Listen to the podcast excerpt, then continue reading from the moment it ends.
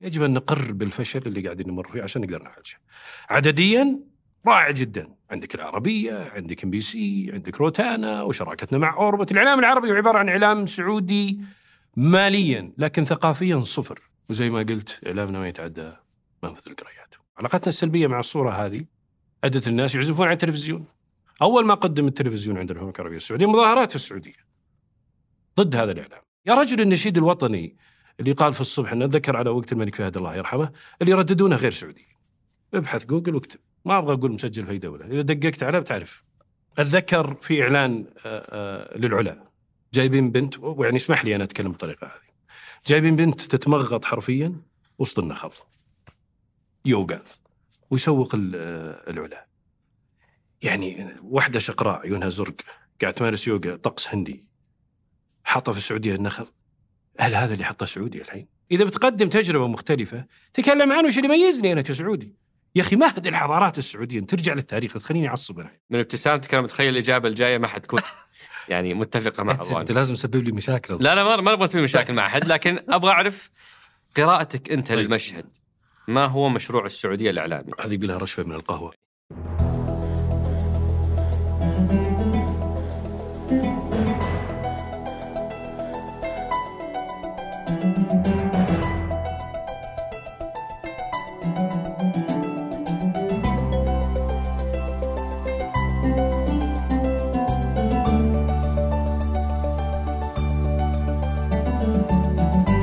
هذا سقراط من شركة ثمانية وأنا عمر الجريسي أستضيف قادة التحول وقادة الأعمال وقادة الرأي. ضيف حلقة اليوم من قادة الرأي اللي عندهم أطروحة نقدية حادة على التواصل الحكومي هو الأستاذ زيد بن خالد التميمي خبير في الاتصال والتواصل الحكومي. ضيفنا جمع ما بين خبرة عملية داخل إحدى الجهات الحكومية وخبرة في القطاع الخاص اللي يقدم خدمات التواصل للجهات الحكومية فعنده تشخيص آه ما يسميه من وجهة نظره عدم تصدير الخطاب الإعلامي السعودي. أه تكلم عن أسباب هذا القصور من وجهة نظره، أه ضرب مثال بالتجربة الأمريكية كيف الخطاب الإعلامي الأمريكي أه تأثيره قوي على مستوى العالم، رغم أننا نعرف إنه خطاب منحاز وخطاب آه، في كثير من الحالات غير صادق لكن له تأثير، فإيش أسرار تأثير الخطاب الإعلامي الأمريكي؟ كيف ممكن نستفيد منها بما يتوافق مع قيمنا ومع نموذجنا السياسي والإجتماعي. آه، ضيفنا أيضا عرج على آه، تشخيص لعده أمثلة في القطاع الحكومي للتواصل آه، وش نوع القصور اللي فيها ليش الجهات تكلمنا عن إنجازاتها بينما إحنا نحتاجها تكلمنا عن الخدمات المقدمة لنا وعن كيفية استفادتنا منها ذكر عدة أمثلة في هذا الاتجاه تطرقنا أيضا لبعض الحالات المحددة مثلا آه، التواصل عن موضوع التأمين الوطني وال... وكيف إنه كان في جدل حول هذا الموضوع مثل الرياض آه، مشاريع صندوق الاستثمارات العامة العلا آه، وغيرها من الأمثلة اللي كان لضيفنا وجهة نظر نقدية في كثير من هذه الأمثلة. طبعا دوري كمحاور إني أطرح الآراء المضادة لرأي الضيف من باب إثراء الحوار وليس بالضرورة إنها تمثل رأيي الشخصي فهذا مهم ان نأكد عليه في مقدمة الحلقة. الحلقة لخصت في النهاية إيش هي خطة العلاج أو وصفة العلاج اللي يقترحها آه، ضيفنا لتصدير الخطاب السعودي لأنه يرى بأنه فرصنا في تصدير هذا الخطاب وتفعيله كنقطة قوة وقوة ناعمة كبرى للسعودية فرص هائلة إلى الآن لم تستغل. هذه الحلقة برعاية شركة صفا أما الآن أترككم مع الحوار. حياك الله أبو سيف شرفتنا ونورتنا. جعلك تسلم الله يعافيك. سعداء باستضافتك يا عم؟ الله يسلمك. لأننا وأنا سعيد. وأنا سعيد دعوتكم عندك مشكلة مع كلمة يا عم؟ إي والله عندي مشكلة مع يا عم. وش مشكلتك؟ بعد سن الأربعين وما أدراك ما بعد سن الأربعين. كنت في داخل بنك واستقبلني شاب لطيف جدا. ف طلبت منه يرشدني لخدمة العملاء فقال لي تفضل من هنا يا عم. فعقبها جتني صدمة لطيفة يعني. فقلت أنا أنا كبرك يا أخي. كيف؟ فقام يضحك ف بعد تقريبا ربع ساعة كنت في السيارة مده دقيقة مسوي بوز تأمل. ترى خلاص تعدينا العمر يعني. والحمد لله لا زالت الصحة جيدة يعني. مواليد 2000 في نص عمرك على فكرة إذا انت ما أنت مستوعب. انصدمت أنا يعني. أنا لا زال أستدل بعض الأشياء يعني اللي حصلت لنا أيام الطفولة فأكتشف إن الشباب يعني في استفهامات قاعدة تطلع في الغرفة وهذا شيء غير جيد. تدري متى دريت اني كبير؟ لما بدأ أسمي الواحد باسم الولد واسم أبوه، تعرف فلان بن فلان؟ وأنا أتذكر وأنا صغير أشوف شيبان إذا جاي يتكلم يقول تعرف فلان بن فلان بن فلان؟ أقول يا أخي هذا فاضي يحفظ الأسامي. بس مع السن تبدأ فلان ولد فلان ولد فلان. إذا صرت أنت تقول فلان بن فلان بن فلان فمعناها تراك شيفت. الله يحييك يا أبو سيف إحنا والله. سعداء بإستضافتك. الله يعافيك. آه أنت جمعت بين خبرتين مهمة. آه خبرة التواصل الحكومي من داخل جهاز حكومي. وخبرة التواصل الحكومي من شركات أو أو وكالات تسويق ودعاية تخدم أو وتشارك مع الجهات الحكومية في التواصل الحكومي. م. فأنت عندك العدستين عدسه من جوا ومن برا. فأنت يمكن أفضل شخص نقدر نستضيفه ونكسب آه، الحديث معه عن التواصل الحكومي في الفترة الماضية. آه، بمفهومه العام والشامل وليس كإدارة أو مركز محدد آه، آه، يسمى بالتواصل الحكومي. نعم.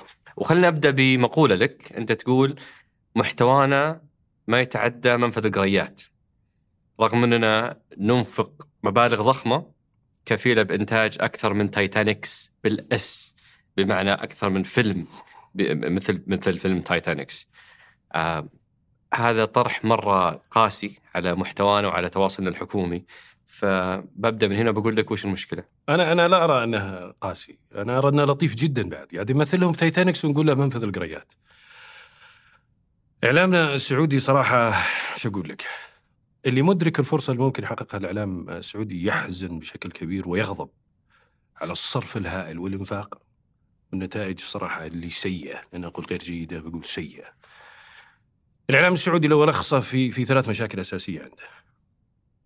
أول مشكلة أساسية عند الإعلام هو علاقته السلبية مع الصورة. نحن كسعوديين عندنا علاقة سلبية مع الصورة تماما، نحن والصورة ما نصلح. حرقنا صور وإحنا صغار انقطع الرأس في كتاب المطالعة إلى أموره اللي مرينا فيها من ناحية علاقتنا السلبية مع الصورة الجوالات والتصوير وجوالات الكاميرا إلى آخره، وهذا أول مشكلة يمكن نمر فيها أنا وياك ونطرحها بالتفصيل. الشيء الثاني طال عمرك عندنا استراتيجيا فشل ذريع، ما عارفين لا في استدامة في الخطاب السعودي ولا عارفين حتى نصدره برا ولا عارفين كيف نوصل آه، للآخرين وهذا فشلنا الاستراتيجي. وعندنا النقطة الثالثة فشلنا في تعريف أصلا وظيفة الإعلام. في بعض الأشخاص اللي جلست معهم من المخضرمين حتى في الإعلام أنه يرى أن وظيفة الإعلام واحدة بغض النظر عن السياق السياسي والاجتماعي اللي تشتغل فيه.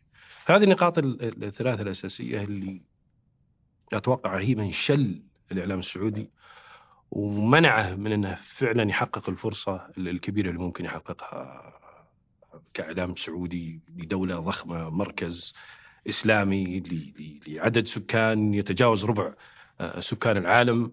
وزي ما قلت إعلامنا ما يتعدى منفذ القريات خليني أنقل وجهة نظر مخالفة أو أو لا تتفق معك. كان أحد ضيوفنا في هذا الموسم هو آه، عضوان الأحمري. نعم. آه، طرحت عليه مثل هذا الطرح بس مو يمكن مو بهالحدة لكن نعم. آه، هو طرح يمثل وجهة نظر ناس كثيرين بأنه إعلامنا ما هو قادر يتعدى. النقاشات المحلية والتأثير المحلي.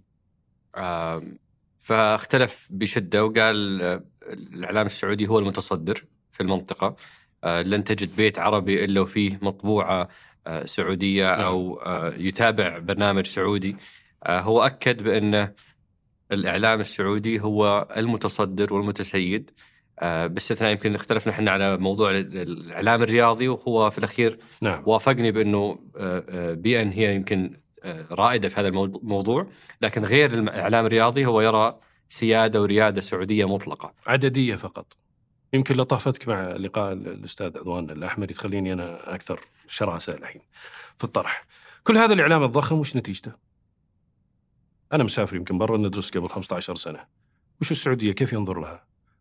لما أقول إحنا في السعودية عندنا تطور الفلاني. يضحك. لا زال التصور السلبي الخيمة والجمل وبير النفط. هذا الإعلام الضخم هذا صدر الصورة السعودية للخارج ولا ما صدرها؟ يجب أن نقر بالفشل اللي قاعدين نمر فيه عشان نقدر نحل عدديا رائع جدا. عندك العربية عندك ام بي سي عندك روتانا وشراكتنا مع اوربت الإعلام العربي عبارة عن إعلام سعودي ماليا لكن ثقافيا صفر. ما صدر الثقافة السعودية. كل هذا الإعلام نملكه لكن ما يمثلنا. وهذا الإشكال الحقيقي إحنا عندنا في, في الإعلام.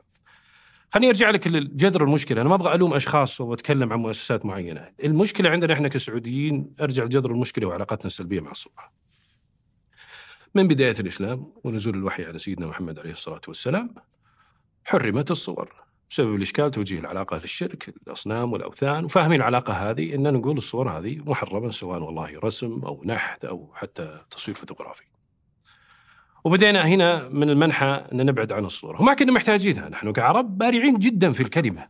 وكل الأنبياء يجون لل... لل... للأقوام اللي, اللي يتوجهوا لهم فيما يجيدون.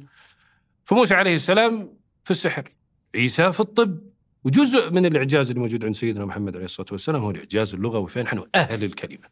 مبدعين فيها في الوصف. اللغة العربية تمتلك مخزون أكثر من 12 مليون مفردة.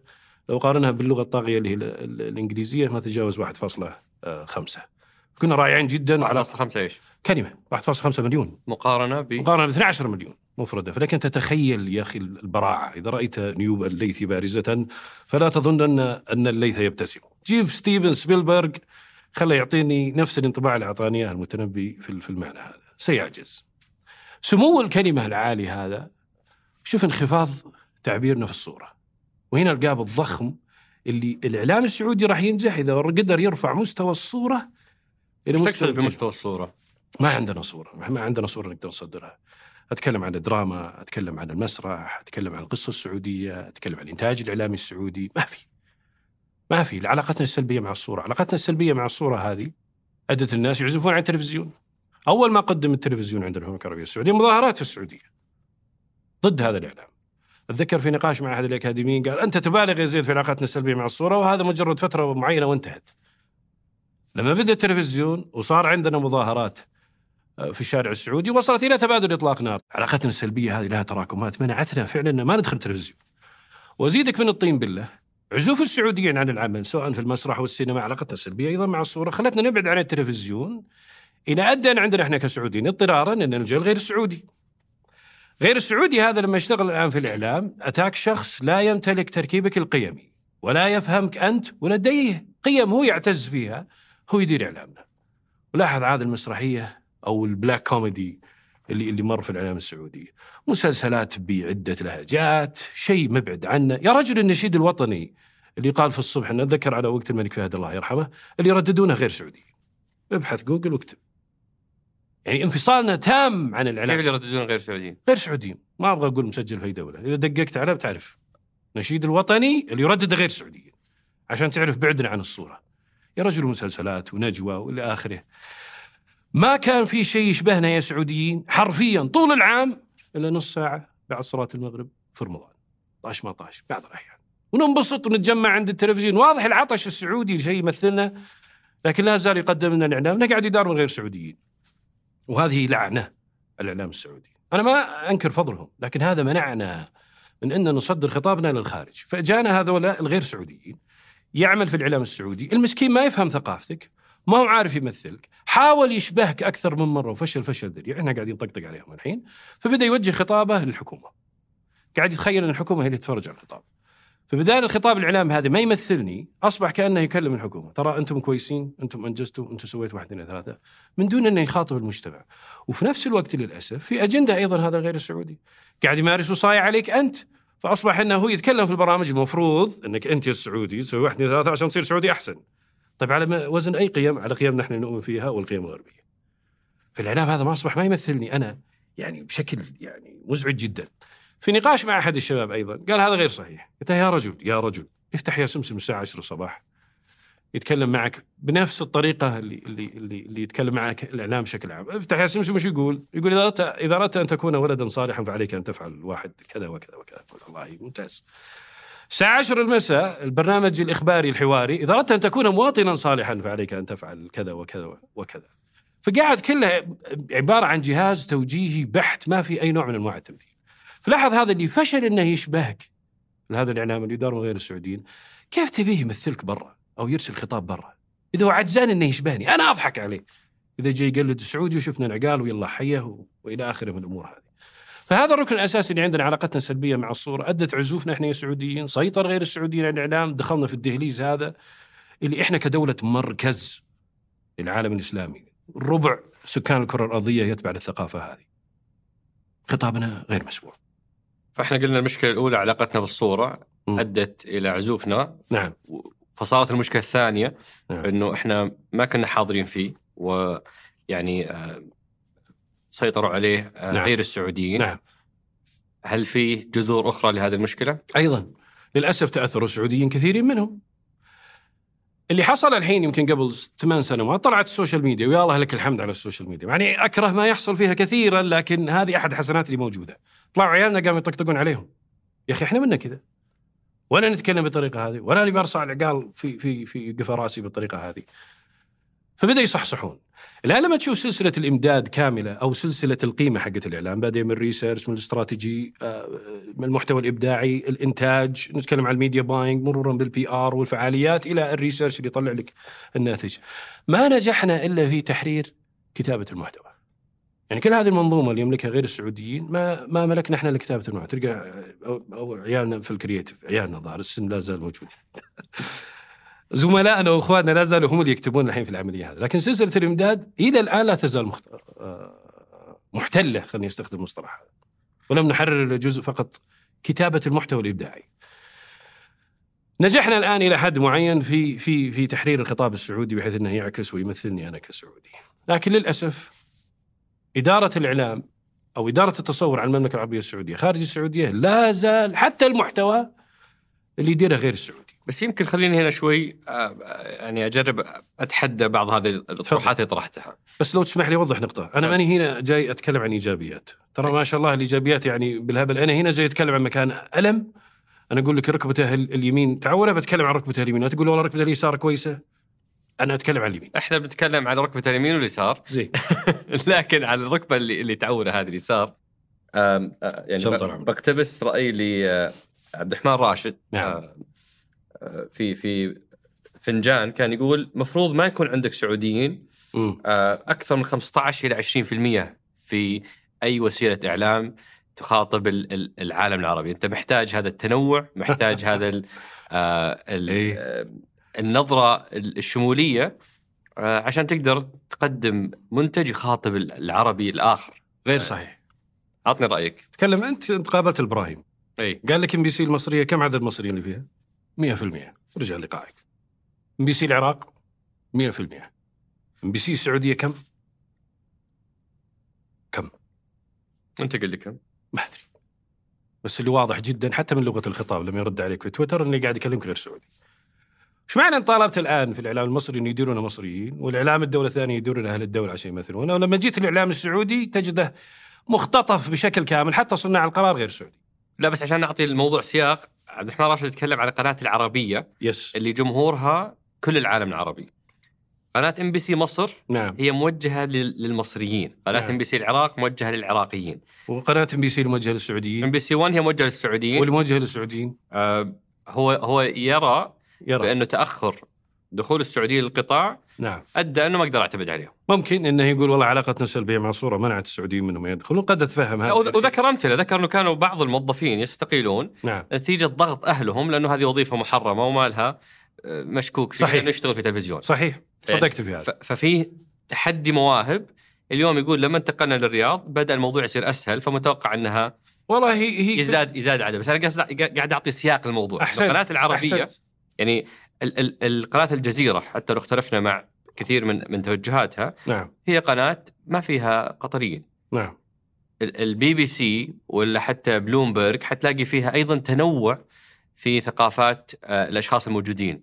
فهل أنت قاعد تربط آه، فشل ال- التواصل السعودي أو الإعلام السعودي أو الخطاب السعودي نعم. بس لأننا متنوعين ولا ولا هذول طيب كلهم متنوعين ويقدروا ينجحون أوكي فشل تصدير الثقافة السعودية مختلف ت- تماما عن إدارة إعلام يشمل الع- العالم العربي.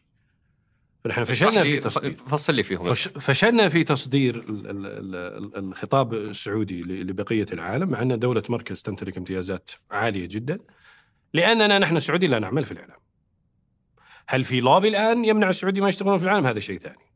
هل ماليا هذا الإعلام مملوك من السعوديين؟ نعم. الآن هذا التناقض بين أن نحن من يملك الإعلام وأن الخطاب السعودي لم يتم تمثيله. إذا أنت بتستند فقط على فكرة أنها والله علاقتنا سلبية مع الص- الصورة أنا أقول هذا غير صحيح، لا يكفي. بامكانك بس أنت ترى هذه انتهت أبو سيف يعني أنت قاعد تعيد ل... تؤكد أنك أنت 40 ايجاد بالعودة لها لأنه الأجيال- جاد. غير غير جاد الأجيال الجديدة ما عندها إطلاق أنا أصلا. متأكد إنه بعض المتابعين الحين يقولون وش قصده بعلاقتنا مع الصورة؟ لأن هم في مرحلة نشأوا وولدوا وكبروا وعلاقتنا بالصورة ممتازة بل إحنا ملوك الصورة مم. وملوك السيلفي وملوك نعم. السناب شات نعم بطريقة تتناقض مع اللي أنت قاعد تقوله أنت قاعد تذكر نجحنا عن الماضي أفهم. نجحنا في تحرير أو ربط أو إعادة تعريف علاقتنا مع الصورة محليا حلو. لكن خارجيا فاشلين جدا. أعطيني محتوى سعودي يصدر إلى الخارج. مع الانتاج الضخم هذا الهائل. كم صرفنا؟ يا رجل وزارات تصرف مئات الملايين. ليش ما قاعدين نوصل؟ وليش ما قاعدين يوصل؟ قول لي أنت. ما أعرف أنت الخبير. لأنها نفس طريقه الآن الطرح الغريبة اللي أنت قاعد تصدر للآخرين. ترى أنا مثلك أنا أشبهك ورا ما تجي عندنا. ما أبغى أروح أنا أستخدم يمكن أمثلة الحين بس خليني أذكر لك بعض الأمثلة. أتذكر في إعلان آه، آه، للعلا جايبين بنت ويعني اسمح لي أنا أتكلم بالطريقة هذه. جايبين بنت تتمغط حرفيا وسط النخل. يوغا ويسوق آه، العلا يعني واحدة شقراء عيونها زرق قاعد تمارس يوغا طقس هندي. حاطة في السعودية النخل. هل هذا اللي حطه سعودي الحين؟ هل هذا واحد فهم وش الثقافة السعودية؟ تسويق برامج ال ال ال الإنتاج الإعلامي. لما نقول تعالوا صوروا عندنا افلام السعودية. قاعدين نصور ان نجيب فيلم إنديانا جونز. ترى شوف إنديانا جونز تقدر تصور عنده في السعودية. في دول عربية طبقت الطريقة هذه. ونجحوا في استقطاب أفلام Star Wars ونجحوا في استقطاب حتى إعلام أكبر مثل Game of Thrones لكن خلوا الدولة عبارة عن خلفيات وكومبارس أتذكر حتى مشهد في كاليسي أو Game of Thrones مصورينه في المغرب اللي الموجودين الكومبارس كلهم انقذينا يا كريسي بس إذا أنا أبغى أستهدف السائح ال ال الأوروبي ولا الأمريكي ولا الياباني هل المفترض إني أحط صورة سعودي يصلي في العلا عشان أقدر أستقطبهم؟ من قال ان سعودي يصلي أجل شلون- شلون- يصلي يصلي آه، في العلا. قدم الثقافة السعودية المختلف آه، فيها. نحن ما عندنا شيء إحنا متميز. صفر. يعني لازم أسوي يوغا وعيوني زرق وشعري أشقر وسط النخل عشان أقول له تعال وش العلا المفروض يكون؟ إنك في الحالة هذه مثلا. عطني يا. أخي تعال ابحث عن قصصنا إحنا كسعوديين. ما هي خلينا ناخذ مثال العلا أعطيك مثال العلا يا رجل العلا هذه التحف والقصص التاريخية تستهدف مثلا نصف ال- ال- الزوار السعوديين نصفهم نعم. أجانب السعوديين وصلنا لهم اسمعونا ويعرفون من بعدها ليش الاجانب الغ- الغرب الأوروبيين فقط؟ أنا أعرف ماندية الجهات الحكومية أنها تستهدف أصلا الشرق أكثر من الغرب، تلقى دعاياتهم وانفاقاتهم عندهم في الغرب أكثر من الشرق. لكن أرجع للقصص عط- الموجودة. عطني مثال كيف ممكن نستهدف أنا أعطيك يا أخي ارجع لتاريخنا طلع القصص. إرم ذات العماد التي لم يخلق مثلها في البلاد، يا رجل ما أنت قادر تطلع شيء من حضارتنا وثقافتنا آه، تقدمه للآخرين؟ يعني ما تقدر تبيع السعودية إلا من خلال اليوغا؟ يعني هذا هذا اللي تبغانا يعني نقول إحنا صرنا متطورين؟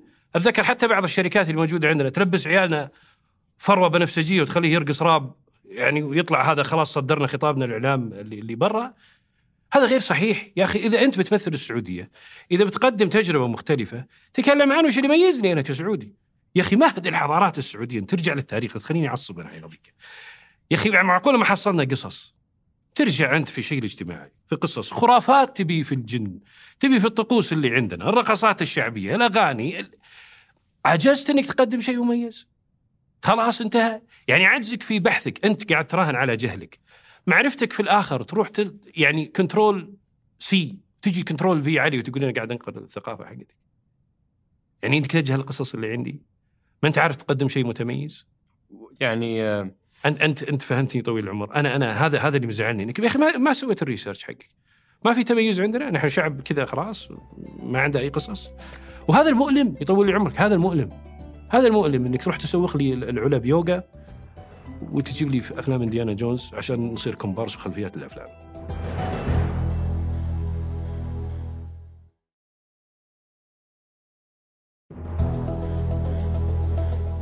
يعني أنا أزعم بما أني قابلت رئيس هيئة الأفلام نعم. إنك- شفت اللقاء هذا. ما تقدر تبدأ من الأخير. آه، يعني أنت عشان تبدأ عشان عشان ولا تعيد فعل ولا تعيد فعل الآخرين تتوقع نتائج أخرى. عشان تصير في فيلم بطولة وقصته عن العلا تحديدا نعم. نعم. أنت تحتاج سلسلة من التجارب من الثقة من ارتياح. ابدا. يعني توقع هذا خطأ خطأ خطأ غير صحيح. حق حق هوليوود بيجي مباشرة يقول بصور فيلم عن عن العلا. وأبي أبطال سعوديين ما عمرهم مثلوا في افلام هذا توقعوا يصير لا لا لا لا لا لا, لا. مو مو بالطريقة هذه. يبغون يصنعون العجلة أو Again. العجلة Again. أنا ما أمثلهم بس قاعد أحاول أطرح وجهة بس نظر لا تسوق المملكة طيب. خلفية وكومبارس كيف؟ هذا اللي قاعد تسويه أنت وش وش أصورها؟ قدم يا أخي قصص السعودية المميزة اللي تقدم قصة صراع الخير والشر بطريقة مختلفة. يعني لازم الطرح الغربي لازم تروح انت هوليوود الآن اللي مفلسة وعندها حنين للماضي وقاعدة تجتر أفلامها القديمة هذه كلها وكلها قاعدين يشوفها، يعني سيلفستر ستالون ما شاء الله يا خوينا رامبو بأنه شيبان يعني. قاعد يطلع في أفلام تكلم أكشن. عن نفسك لو سمحت. أنا ما أنا ما برفعيني لسه. طيب. لا سيلفستر ستالون قاعدين يعانون يعني فعلا من حنين الماضي وقاعد أنت يعني تبغى تجتر معاهم. غير صحيح يا أخي. يا أخي شوف لي التجربة اليابانية. هل قدموا قصصهم بالإطار؟ جزئيا نعم ما عن الثقافه الغربية لكن قدم ثقافته هو. طالع كوريا. كم احتاجت عشان تقفز القفزة العالمية هذه كلها؟ 30 سنة؟ يعني لازم تعيد اختراع العجلة من الصفر؟ لو استخدمنا مثال كوريا حنلاقي بانه style أشهر الفرق الكورية نعم نعم. يعني غربي جدا. جدا. آه وهذه آه. تتعارض مع وجهة نظر. هنا الفرق. أيوة. ودائما نحصل في النقاش بيننا وبينهم طبعا. أيوه. كوريا ليست دولة مركز في ثقافة وتستطيع أن تصبغ الدولة كلها بلون ثاني ولا حد أحد يكلمك لكن لا تستطيع المملكة العربية السعودية كدولة مركز العالم الإسلامي أنك تقول خلها نسخة من شيء آخر. طيب ما دامك ذكرت هذه النقطة أكثر من مرة ممكن تشرح لنا مفهوم دولة المركز؟ طيب العالم يا طويل العمر ينقسم تقريبا إلى سبع حضارات وكل حضارة لها دولة مركز. في عندنا الحضارة الكونفوشيوسية اللي هي الصين عندنا حضارة ال- ال- ال- الهندوس اللي هو في الهند وعندنا الحضارة الإسلامية اللي مركزها المملكة العربية السعودية. عندنا الأرثوذكس روسيا والبروتستانت اللي هو في الولايات المتحدة الأمريكية وأفريقيا وأمريكا اللاتينية اللي هم الكاثوليك صراع بين إيطاليا تقريبا والأرجنتين. في كل دولة مركز هي اللي تسيطر. أفريقيا عفوا أفريقيا للأسف ما أدري هو عنصري هذا سامويل هانتنج هانتنجتون ولا لا في كتاب صراع الحضارات لكن ما كتب لها مركز. ما كتبت المركز أوكي. طبعا لأنها استعمرت بطريقة شرسة جدا يعني. آه. فهذه سبع حضارات هي اللي اليوم هي اللي موجودة. أوكي. والمؤثر فيها هي دول مركز فقط. أتذكر في نقاش كنا في جامعة أمريكية قلنا نحن من أجل أن يؤثر الإعلام في الخارج يجب أن يكون الإعلام ديمقراطي. ثم سألنا نحن في أمريكا قلنا طيب الحين طبعا كيف تصالح بين الديمقراطية والرأسمالية؟ هذه يمكن نناقشها بعدين لأن لا- لا- ما تصلح أصلا مع بعض. شريكتي وديمقراطية ما تيجي مع بعض. فدرسنا العملية هل فعلا ال- ال- الديمقراطية هي اللي تؤدي إلى تصدير الخطاب؟ فوجدنا أن أكثر دول في العالم برزت آه، ديمقراطيا هي الدول الإسكندنافية. بالله تعرف شو لغتهم؟ ولا سمعت مسلسل عنهم؟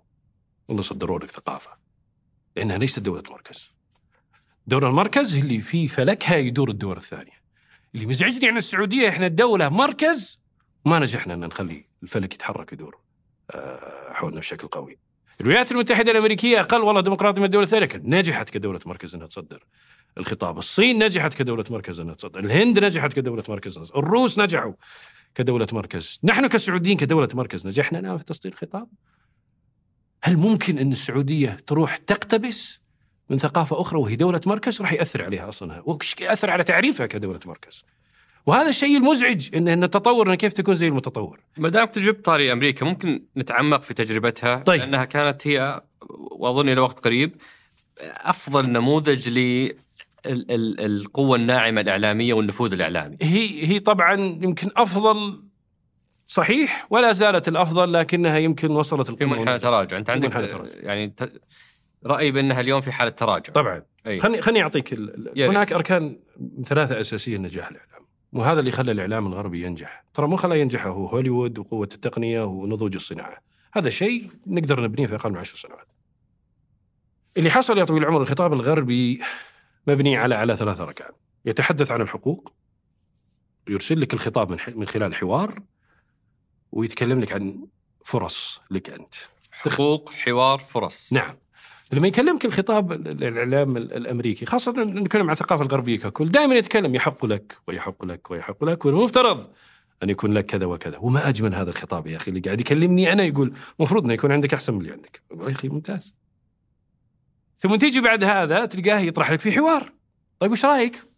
طيب إحنا خلينا نناقش الفكرة. يمكن هذا قبل هذا ولا هذا قبل هذاك.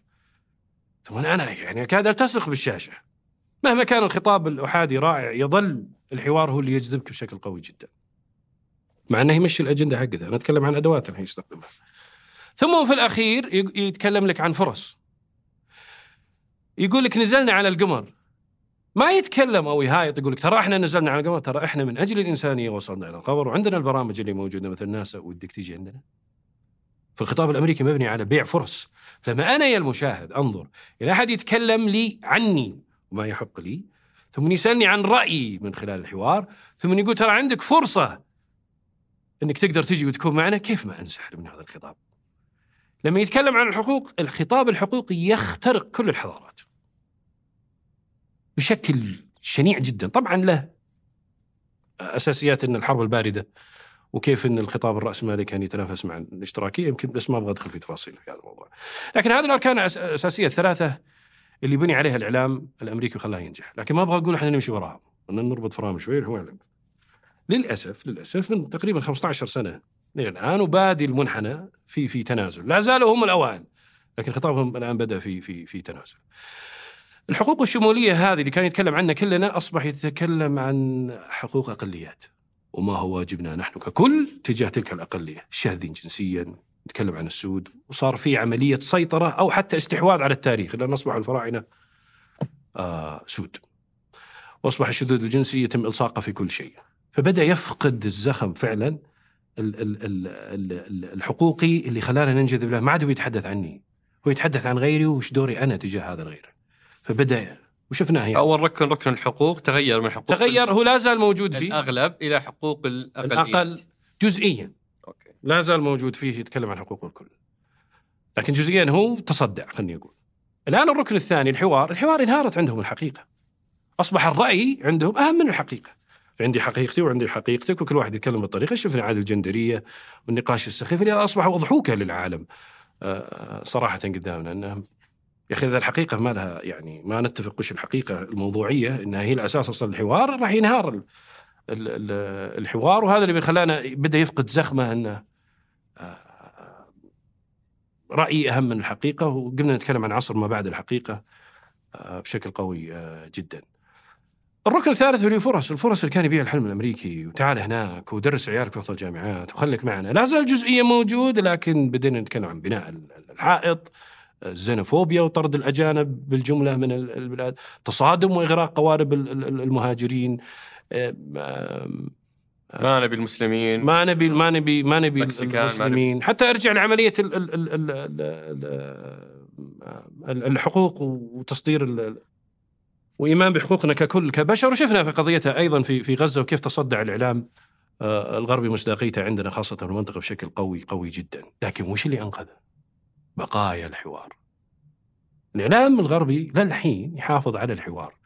باسم يوسف وين شفناه فيه؟ شفناه بالعربية؟ آه بيرس مورغان. شفناه أيضا الآخرين اللي قاعد يردون. فهذه الأركان الثلاثة هي اللي حافظت مع إنه قاعد ينزف مصداقية الإعلام الغربي لكن تمسكه جزئيا بهذه الأهداف حافظت على مصداقيته ولازم نشاهد الإعلام الغربي مع ان نؤمن إن عنده أجندة موجودة. دامك لخصتها في الثلاثة أركان نعم نتكلم عن حقوق، حوار، فرص. تعال نمسكها ونطبقها على التواصل الحكومي أو آه. الإعلام السعودي ونشوف وش واقعنا في الثلاث أركان هذه. عندنا أركان ثانية. وليست المملكة العربية السعودية أنا أتكلم عن المملكة العربية السعودية فقط أنا خليني اتكلم عن الشرق بشكل عام. الإعلام الشرقي فشل لأنه يعتمد على ثلاثة أركان ثانية مختلفة عن ثلاث أركان الأولى وتكاد تكون النقيض. الخطاب الشرقي يتكلم عن الواجب. يجب عليك ويجب عليك ويجب عليك ويجب عليك وأنت الصالح الكويس اللي يفعل ما يجب عليه.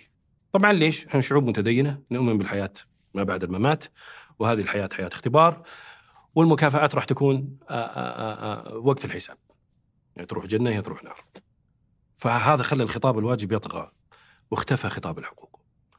مشكلة خطاب الحقوق الواجب أنه لا يمكن تسطيره أنا ما أقدر أروح لواحد في ثقافة ثانية يقول يجب عليك كذا. ما تقدر. أنا ما أقدر أتكلم على مستوى الحقوق حتى اليونيفرسال أو الكوني يعني اللي ممكن أقدر أصدره للآخرين. لكن في الواجب يفشل. عشان كذا ما تعدينا قريات من خطابنا خطاب واجد. يجب عليك والمواطن الصالح يجب أن يفعل كذا وأنت يجب أن تفعل كذا وكلنا يجب أن نفعل كذا. فتحاصر في الصين في في في روسيا كلها خطاب الواجب تجد إنه تعريف من يلتزم بالواجب هو هو الشخص الصالح. تعال للركن الثاني. توحيد الخطاب. توحيد الخطاب. أنا حضرت يقابل موضوع الح- ال- ال- الحوار. الحوار. هنا عندنا الحوار. اي أنا حضرت ورشة عمل فيها نخب من قيادة الإعلام في القطاع الحكومي والقطاع الخاص. اسم ورشة العمل. ما هي السبل؟ لتوحيد الخطاب وإبراز الإنجازات. أنا يعني انصدمت. قلت يا رجل اسمح لي إني أعترض. سبب ضياع الإعلام السعودي هو هذا العنوان اللي انت كاتبه. كيف توحيد الخطاب وتبغى تصدره برا؟ أنت لما تتكلم عن الاعلام الغربي كسلطة رابعة وانه أصلا وجد كواتش دوغ أو ككلب مراقب للحكومة إذا صح التعبير في تصو في على حسب تعبيرهم هم ويتابع الحكومة إنه يتعامل مع خطاب حكومتهم بالتشكيل، كيف تبيه يتعامل مع خطاب موحد مصدر من حكومة مختلفة بأنه يكون معنا يعني يرحب وإنه يعطينا مصداقية عالية جدا، ثم يجيني واحد صاحبي يقول انظر انظر كيف يستقبل الخطاب، أنت شفت كيف فكك خطاب البيت الأبيض؟ شفت كيف يعني يفتتون التفتيت؟ زعلان أنت لما تصدر باكج واحد يمثل دولة كاملة تصدره للخارج ثم تقول ليش الإعلام قاعد يستقبل بالطريقة هذه؟ نشوف الآن الولايات المتحدة الأمريكية الآن حتى في موضوع غزة لما يهاجمونها كلها أحد أفضل أدوات للدفاع عن الثقافة الأمريكية هي الحوار. كيف تدافع عن المملكة العربية السعودية إذا ما كان عندك حوار؟ يا أخي ما كان عندك آراء ثانية، كيف هذا الصحفي المنحاز اللي نعرف إن عنده أجندة ما يقدر يهاجم المملكة العربية السعودية إذا كان عندنا عندنا حوار وأكثر من رأي أصلا صدر بحيث إنه يقدر يلتزم مع الرأي هذا ومع الرأي هذا. لاحظ الإعلام الرياضي عندنا، الإعلام الرياضي في المملكة العربية السعودية هو الإعلام رقم واحد عربيا وأتمنى إن شاء الله قريبا خصوصا من خلال توريد الكفاءات العالية هذه كريستيانو رونالدو و- وترى ماني بجيد في الكورة، وش اسم الثاني؟ نيمار بنزيما نيمار، عشان نرضي. كل الفرق يعني. يس يزعل علي وهمش آه، فمن خلال الحوار شوف كيف الإعلام السعودي برز طقطق على بعض. بنينا آلية حوار لا تتناقض مع تركيبنا السياسي. متصالحة مع تركيبنا الاجتماعي. فتحنا حوار جميل ممتع جذب الناس وقدرنا نصدر تدري من خلال الحوار أنا صدرت السياق السعودي؟ الناس يتكلمون وعضوان الأحمر يقول لك لازم تفتح السياسة عشان يجون. ليش ليش السائح يفهم تحت السياحة. عفوا الس- السياحة عشان أي. ليش السائح لما يجي هنا يفهم السعودية؟ لأنه يرى السياق اللي نحن موجودين فيه. ويرى الحوار نحن اللي نعيش فيه فيفهمنا. لما أنت تفعل الحوار أنت تصدر السياق. ترى اللي معجبين في أمريكا 99% منهم ما طبوا أمريكا. لأن الحوار الأمريكي يصدر السياق الأمريكي خلاني أفهم بعض الأحيان قضايا أمريكية أكثر من الامريكان أنفسهم. واللي راح أمريكا ظهر قبل الامريكان نحن نفهم عن أمريكا. مسلسلات نفس الفكرة لما تشوف Friends ولا تشوف كل شيء. نعم حتشوف النقاش الجدل الاختلاف ال... أحسنت وين الجدل والخلاف السعودي اللي صدر؟ بس هنا خليني ابو يعني أبو سيف بحاول برضه اتحدى الفكرة هذه. شوي أنا ما بعد اوصل الثالث بس تفضل للركن الثالث بس في جزئية الحوار أنت في أول الحلقة كنت تتكلم على ضرورة الاعتزاز بثقافتنا نعم. بموروثنا نعم. بمكوناتنا إحنا إحنا مجتمع يعني حتى داخل الأسرة نعم فيه موضوع طاعة الكبير طاعة أحسنت. الشيخ طا- طاعة أحسنت. القائد حق حق المجموعة أحسنت وهذا مو بالضرورة خطأ فهو انعكس أيضا على خطابنا. أوكي. أنا أنا هنا أجل بقفز إلى وظيفة الإعلام. أيوه. وظيفة لا أجل آسف عشان ما نلخبط الناس. خلينا نروح لوظي... نخلي وظيفة الإعلام أجل ذكرني شوي. ترجع عليها لأنه مهمة جدا. أبشر. فالركن الثاني أنت قلت لي الركن الثاني إحنا ما عندنا. ما عندنا. ما. عندنا توحيد. الخطاب. وهذا توحيد الخطاب. هذا مضر. لا ينفع. لا ينفع. عشان أنت لازم تجعل فسحة للخطاب الذي لا تتفق معه من أجل تصدر الكمية الهائلة من الخطاب اللي يمثلك. وشفنا الآليات هذه موجودة في الإعلام. وأنا مثل ما قلت لك لقاء يعني مع باسم يوسف إلى آخره كدليل حاضر الآن. النقطة الثالثة أو الركن الثالث. الإنجازات. وما أدراك ما الإنجازات. اللي قابلها في الإعلام الأمريكي الفرص فرص يا أخي أعطيني شيء صدر من المملكة العربية السعودية كفرصة للعالم. في اي واحد كل شيء إنجاز. أطول مبنى أحسن مدينة أكبر مدري وشو ثم ياي نصفق البعض ياي. وش تتصور؟ وش ال call to action ماذا يعني لي أنا يا المتلقي؟ هذا اللي قاعد ترسله لي أنت برا في شيء كبير اسمه Invest in Saudi استثمر في السعودية. إيه. شيء كبير اسمه روح السعودية Visit ممتاز. Saudi طبعا. كلها فرص. ممتاز. كيف كيف صدرتها للآخرين؟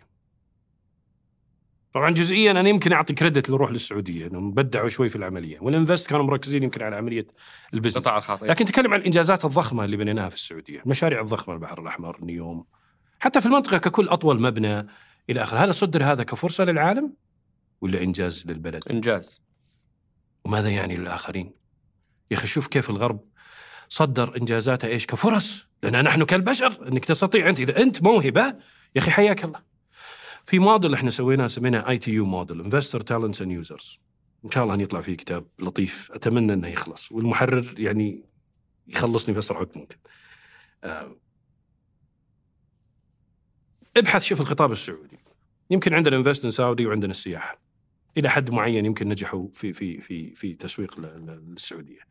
لكن إذا الإنجاز ما يخاطب المستثمرين بشكل واضح جدا وما يخاطب المواهب بشكل واضح جدا وما في جيرني واضحه كيف هذا يصل إلى المملكة العربية السعودية وما يخاطب المستخدمين مستهلك السلع والخدمات السعودية في الخارج يوصلها رسالة نحن إعلامنا فاشل. فقياس أي إعلام حكومي أنا لو ألخص على الشباب قسها على المحاور هذه الثلاثه. كيفك مع ال investors؟ كيفك مع ال talents واستقطابهم؟ كيفك مع ال user المستخدمين المنتج السعودي داخليا وخارجيا. حتى لما أتكلم عن 20 30 وبرامج 2030 كيف تسويق المستثمر الداخلي والخارجي كيف سوقتها للمهارات وال talent الموجودة في الداخل والخارج وكيف سوقتها للمستخدمين الداخل والخارج وهنا أنا أعرف نجاح أي عملية اتصال قد ينجح في ركن ويفشل بس يمكن أبو سيف تدافع فيها وأنا مو بالضروره أتبنى هذا الرأي بس قاعد أحاول أتخيل وجهة النظر هذه. بأنه أنت عندك صورة ذهنية عن السعودية. نعم. آه متراكمة على مدى سنوات. نعم. آه في حراك غير عادي يحدث. نعم. تحتاج توصل العالم بأنه ترى انطباعكم أو نظرتكم للسعودية تراها ما هي دقيقة. نعم. إحنا عندنا تمكين المرأة اللي أنتم تقولون انه إحنا نظلمها عندنا مشاريع تنموية ما إحنا بس بلد بترول عندنا X Y Z. فيمكن الدافع وراء تسويق الإنجازات هو محاولة تغيير الصورة الذهنية أو تصحيحها عشان ينتج عنها اكشن مثل السياحة أو الاستثمار أو غيرها. هنا هنا هنا إحنا فشلنا. تسويق الإنجاز. إحنا عندنا. لنا. مو لهم. فانا إيش دخلني؟ إيش دخلني أنا؟ وتسند فرمي يا رجل؟ يقول لك الأمريكي. زي ما كان يقول عضوان احمر إنه روح قل لأي أحد عندنا تطبيق أبشر يطلع لك آه، يعني أي. تأشيرة ال ال ال أو إقامة الخادمة في في دقائق. يعني هذا إنجاز محلي بحت عظيم م. نفتخر فيه بس ال ال شكرا. حتى مشاكل. الآخر ما يفرق معي. يا رجل حتى مشاكلنا إحنا حتى مشاكلنا نروح نصدرها للآخرين حليناها عندك قيادة المرأة. يا أخي مساله مسألة داخلية. صح ولا لا؟ حليناها. قضيتنا. خطأ صح الدبيت اللي موجود. أنا مع من يقول إنها خطأ يعني ليش تمنع أصلا من الأساس بس هي شأن داخلي تروح الامم المتحده وتعلن إن خلينا المرأة تقود وتصفق لعمرك ليه؟ ليش تقدم اعتذار للآخر؟ لاحظت أرجع لجذر المشكلة من قاد الإعلام غير السعوديين ومثل السعوديين بأننا نحن نلحق الآخر واصبروا علينا لين نصير مثلكم، أثر للأسف على حتى كثير من السعوديين في إدارة خطابهم مع الآخر. إني لازم أروح أقول له ترى أنا بلحق معك وبجي معكم ومصبر وزي ما قلت هذا مكلف جدا لنا نحن كدولة مركز، فارجع يطول لي عمرك للركن الثالث.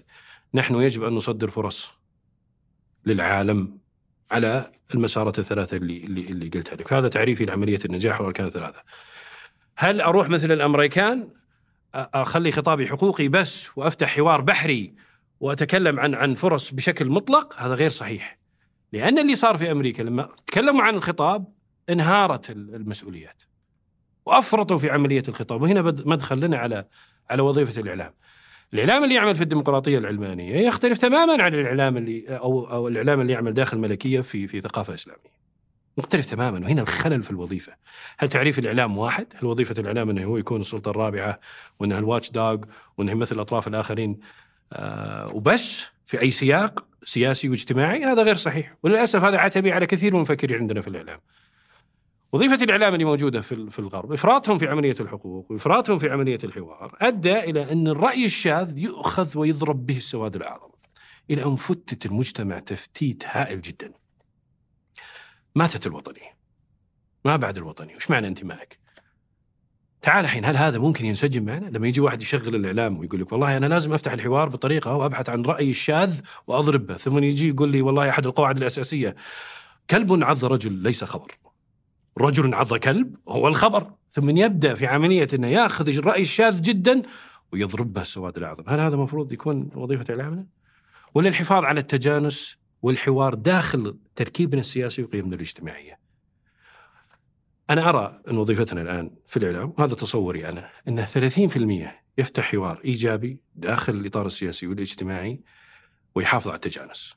و70% إذا انت شاطر في إدارة الحوار تصدر وتدير حوار مع الآخر. ومختلف معك اختلاف حقيقي، يعني توقف عن اصطناع الاختلافات بطريقة صراحة مزعجة جدا. لابد تصنع اختلاف عشان تقدم لي حوار. لأنك حاكر نفسك داخل البلد. يا أخي الحوار موجود في الخارج. اطلع قابل. وحتى يعني ما شاء الله منهم عضوان الاحمد أكثر من رائع والله. يبرد القلب ما شاء الله عليه في حواره مع مع مع الآخرين. ونحتاج أبطال يعني أكثر من هذا. ف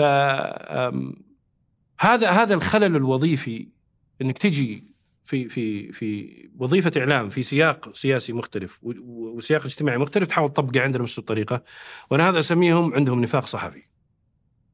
لا يمكن تأخذ وظيفة من سياق سياسي واجتماعي مختلف وتحطها عندنا. برامجهم اللي يقدمونها هم اللي توافق آه، قيمهم هم. آه، إحنا ما يمكن نجيب مسلسل نسميه مودرن فاميلي وهم ما يمكن يجيبون برنامج الصبح اسمه نور على الدرب. مختلفين. كل ثقافتنا هنا تخدم. عندهم إشكال في تصالح بين الرأسمالية آه، والديمقراطية. ترى الإعلام هناك مملوك حقي. CNN Fox كيفي. كيفي. أنا اللي أسويها بالطريقة اللي اللي اللي اللي أبيها، في هنا التوازن اللي إذا اعترفنا إن وظيفتنا مختلفة 30% تجانس وحوار مثل ما نجحنا في الحوار الرياضي. و30% هي الشاطر روح دير الحوار مع الغرب. ما شاء الله كل الهجوم.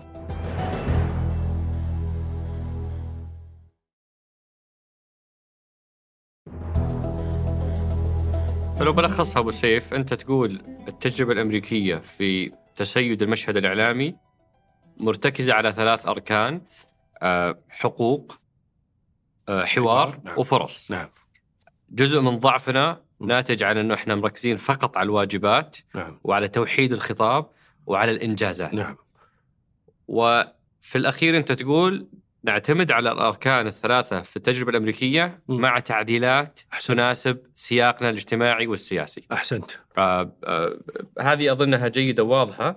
الآن خليني أروح لجزء آخر يهمني أسمع رأيك فيه لأن في سقراط قاعدين نحاول نوثق التحول في كل القطاعات. نعم. في بعضها قدرنا، بعضها ما وصلنا لأحد آه، يساعدنا فيها، لكننا عارفين وش التحول اللي صاير. نعم. وفي قطاعات ما إحنا عارفين وش نوع التحول. آه، قطاع الإعلام من القطاعات اللي بالنسبة لي ماني عارف وش مشروع السعودية في الإعلام. آه، ولا في مستهدفات أو استراتيجيات مكتوبة في هذا الأمر. سألت آه، ضيفي عضوان أحمري وكان يعني يرى من وجهة نظره لأنه أيضا هو ما يمثل أحد رسمي لكن كان يرى بأن مشروع السعودية الإعلامي هو الرهان على الفرسان الثلاثة الرابحة. المجموعة السعودية للابحاث والإعلام ام بي سي روتانا من ابتسامتك أنا متخيل الإجابة الجاية ما حتكون. يعني متفقة مع أضواء أنت لازم تسبب لي مشاكل. لا لا ما ما أبغى أسوي مشاكل مع أحد لكن أبغى أعرف قراءتك أنت طيب. للمشهد. ما هو مشروع السعودية الإعلامي؟ هذه لها رشفه من القهوة. لا تراهن على احد الحين بالإعلام. الإعلام بالديناميكيات اللي قاعد يشتغل فيها لا يزال الاجهزه الإعلامية عبارة عن اتصال داخلي. تشوف أنت في الشركة عندك واحد موظف مختص في الاتصال الداخلي هو اللي يسوي لك الإعلانات. ترى جانا موظف جديد ترى عندنا تشريع جديد ترى في قانون جديد معينة ترى عندنا حفلة فلانية تعالوا حياكم الله. طول الخميس. هذا إعلامنا عبارة عن اتصال داخلي فقط. وزارة الإعلام أنا تصوري ولا أستهدف أشخاص يطول عمرك أتكلم عن وظيفة الإعلام هي عبارة عن اتصال داخلي للمملكة. وكل الأبطال اللي في القطاع الخاص بشكل عام أنا ما أدري يعني هم هل هو ضبط ذاتي ليش هم مانعين أنفسهم انهم يحتكون مع الآخر؟ ليش مانعين أنفسهم من تصدير آه، آه، آه، الخطاب إنه لا يمكن الرهان على هذول إنه هو يصدر الثقافه. أنا لا يمكن أن أراهن على إم بي سي زين أو روتانا بانها هي اللي راح تصدر الخطاب السعودي لي كدولة مركز. ليش؟ إنها فشلت في تمثيلي أنا يا السعودي أصلا. فشلت إنها تشبهني اللي هو أقل حتى مني أنا كسعودي ناهيك عن إنها راح تقدر تصدر الخطاب. للأسف وجود الغير سعوديين. في الإعلام خلى الإعلام يمارس وصاية علي. أنا يا سعودي. يكلمني أنا في قيمي. المفروض إنك تكون. السعودي الأفضل هو الذي لا يكون مثل ما أنت عليه بل يكون مثل ما نراه نحن أنت عليه. فيه وهم عند اللي يسعون لتطوير آه، الإعلام. في عندهم وهم ان ان إن التطور الأخلاقي تطور خطي. إن للأسف إن التطور المادي برضو خطي. يعني اللي متطور مني ماديا هو اعلى مني اخلاقيا. وهذا الخطأ. كيف تقيم تجربة رشاش؟ آه. شفته ولا ما شفته؟ شفته لأن أنا ليش طلبت مثال برشاش؟ لأن هذا السؤال تحديدا ليش مسلسلاتنا ما تشبهنا طرحته على أبو خالد يس آه، في حلقة سابقة مع نعم. الشيخ نعم. وليد إبراهيم أي. وكانت إجابته بأنه فترة ماضية ما كان عناصر نجاح موجودة من الآن وصاعدا حتشوف أشياء مثل الرشاش إيه وطالع لا والله ما نبي مثل رشاش ليش؟ حرقان فني يا رجل صدق وش ملاحظ. والله يعني؟ قنوات اليوتيوب من شبابنا السعودي يطلع محتوى أقرب مني من اللي قاعد يصير هنا مثل إيش؟ مثل يا أخي؟ المشاهد أنا شفت أنا ما قدرت أكمله صراحة. أنا كنت أحاول حتى بعد اللقاء كنت أحاول أخلص المسلسل كامل. وشفت الفصل يعني أنت فهمت إنه ما يبغى يعكس الواقع. ما يبغى يعكس الواقع بطريقته الحقيقية. لا تزال تشوف ال ال الأخطاء اللي موجودة مقارنة بالإمكانات. ضخ تايتانكس وإنتاج محتوى ضعيف جدا آه على مستوى مسلسل خليك معي.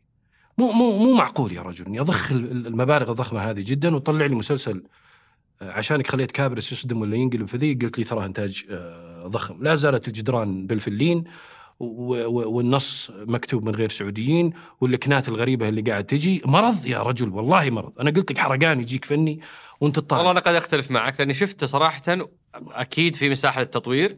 لكن وهذه مساحة- ظنيته هو أقرب شيء أنا أنا, أقرب شيء لنا أنا ما أزعل قصتنا ممثلينا أي. آه ممثلينا إيه، كلهم. الأبطال. نشوف. الأبطال بس. أي الأبطال. باقي. يعني أنت أقصد الجود من الماجود يعني أنت تتكلم على قطاع يا أخي الجود بدأ. أكثر الماجود أكثر من الجود اللي نبيه منك. ليش محاصرهم للحين؟ يعني ما عندنا ممثلين سعوديين قاعد يتكلمون؟ ما أنت قادر تسوي حوار يمثلنا ك... كسعوديين؟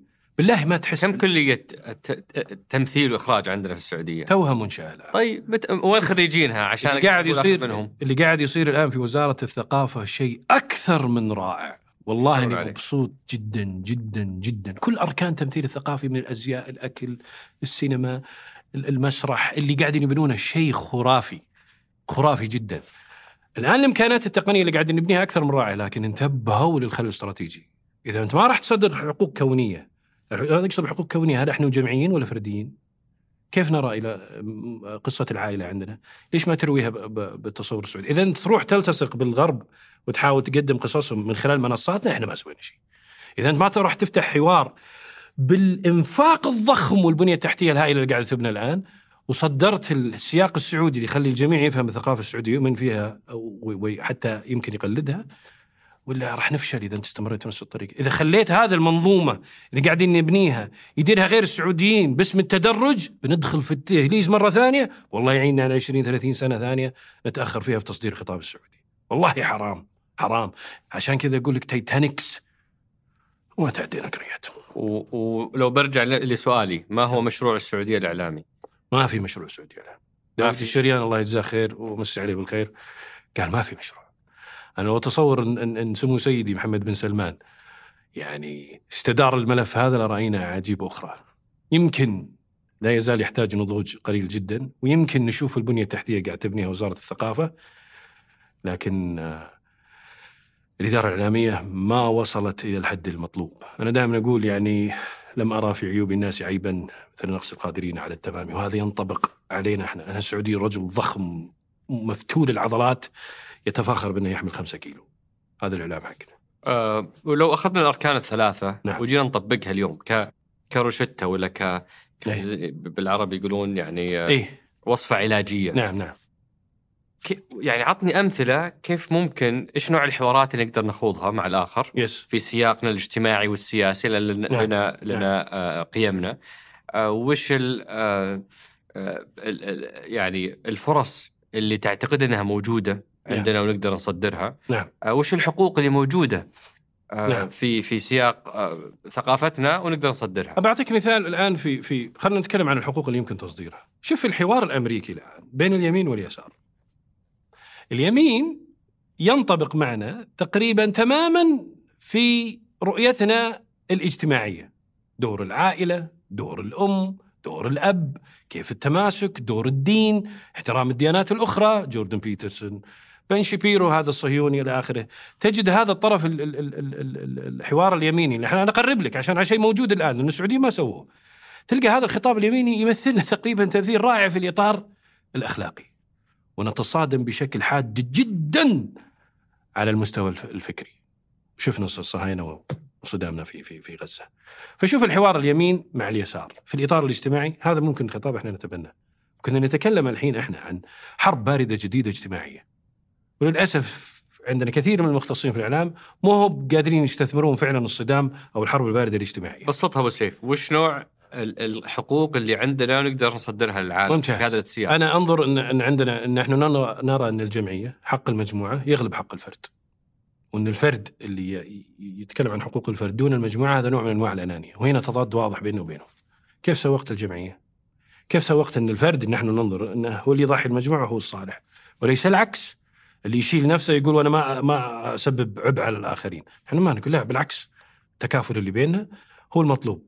صدرتها في قسم أتذكر آسف يعني على لو قاطعتك أتذكر كنت آه، أتسولف مع واحد فرنسي آه، فرنسي لكنه من أصول إفريقية. نعم. آه، بس إنه فرنسي في في واحدة من المدن الفرنسية. في الصيف كنت أسولف معاه لما عرفني من السعودية طبعا هنا يختلف مع اللي أنت تقوله تكلم عن نيوم نعم. تكلم عن كريستيانو ففي نعم. إنجازات نعم. هي اللي شدته إنه يعرف عن السعودية أكثر. ممتاز. بعدين قال لي آه، أتمنى أزور العلا ممتاز. قلت له آه، ليش؟ قال في الحقيقة هو هو يعمل في محل آه، تجزئه أو ريتيل. نعم. قال لي في الحقيقة أتمنى أنقل اعيش في السعودية. نعم. قلت له مرة غريب. قال يا أخي أنا من أصول إفريقية. نعم. آه وعندنا طريقة تربية مختلفة. أحسنت. أنا ما أقدر اليوم أربي ولدي نعم. في بيتي نعم. بالقيم اللي أنا مقتنع فيها. أحسنت. أنا أنا ما أملك هذا الحق. أحسنت. بس أنا أعرف أنكم أنتم لسه لا تزالون مفهوم الأسرة. أقدر أنا أكون قريب من أولادي. أقدر إني آه، أفرض أو آه، أغرس القيم اللي أنا مؤمن فيها في عيالي. أحسنت. آه، فيعني مفهوم زي مفهوم الأسرة اللي قاعد اليوم يذوب ويتلاشى في مناطق كثيرة في العالم وهو شيء مؤلم جدا أنت لا تزال عندك هذا المفهوم مدعوم بثقافة محلية مدعوم بقيم شرعية ودينية هذا بحد ذاته كفيل من الناس آه، آه، أو مجموعة من الناس تجي وتستقر آه، في في. بقعة زي هذه البقعة هذا الحوار بين استخدام الميزة التنافسية الحالية الموجودة في المملكة العربية السعودية وخلق ميزة تنافسية جديدة. هذه ميزة موجودة هذه هذه موجودة لكن ما تم استثمارها بطريقة صحيحة. أنا أعرف تالنتس علماء يعني يتنافسون دول يعني على أنهم يستقطبونهم يقول أنا مبسوط هنا في السعودية وعاجبني نمط العيش السعودي وأحب جو العائلة وأنبسط بالحميمية اللي موجودة هذه لم تسوق. هذه سوقت سوقت. ولا يوغا تمغط وسط ليش ما سوقت هذه؟ ليش ما يجذب التالنتس؟ هذا اللي عنده تفكير، الرجل الحنين اللي موجود في الولايات المتحدة الأمريكية الحين القيم العاليه، أنا أشوف حتى مقابلة واحد من تكساس يقول لما أتصور يا أخي إن التكاتف اللي موجود في السعودية هذه بالطريقة، هل هذا تم تسويقه؟ يا رجل الخطاب السعودي محتكر في قضيتين خارجيا، الطاقة والأمن. شيء محزن محزن. كل الخطاب اللي موجود عندنا بشكل قوي جدا هو منحصر في في في في الآليتين هذه. أرجع للميزة التنافسية الحقيقية للسعودية، أنت هل أدركت ما هي السعودية؟ وما هي الميزه التنافسية؟ وبديت تصدرها لبرا، ثم شفت وش عندنا القيم الجديدة اللي تقدر تصنعها وتجذب الآخرين؟ ليش ما استثمرت في اللي موجود حاليا؟ وما هذا اللي موجود، أنا أشوف دكاترة مدرسين وسووا معهم مقابلات يعني، جو هنا يا أخي انبسط، حس بالحياة. الحنين اللي اللي في الولايات المتحدة الأمريكية للثمانينات موجود الحين في السعودية. التقييم الأسري والتكاتف الأسري اللي موجود والمسؤوليات اللي يؤمن بها كل فرد مو تنصل المسؤوليات الموجود و- و- والاحتفال بالحقوق موجود عندك هنا في السعودية. تعال.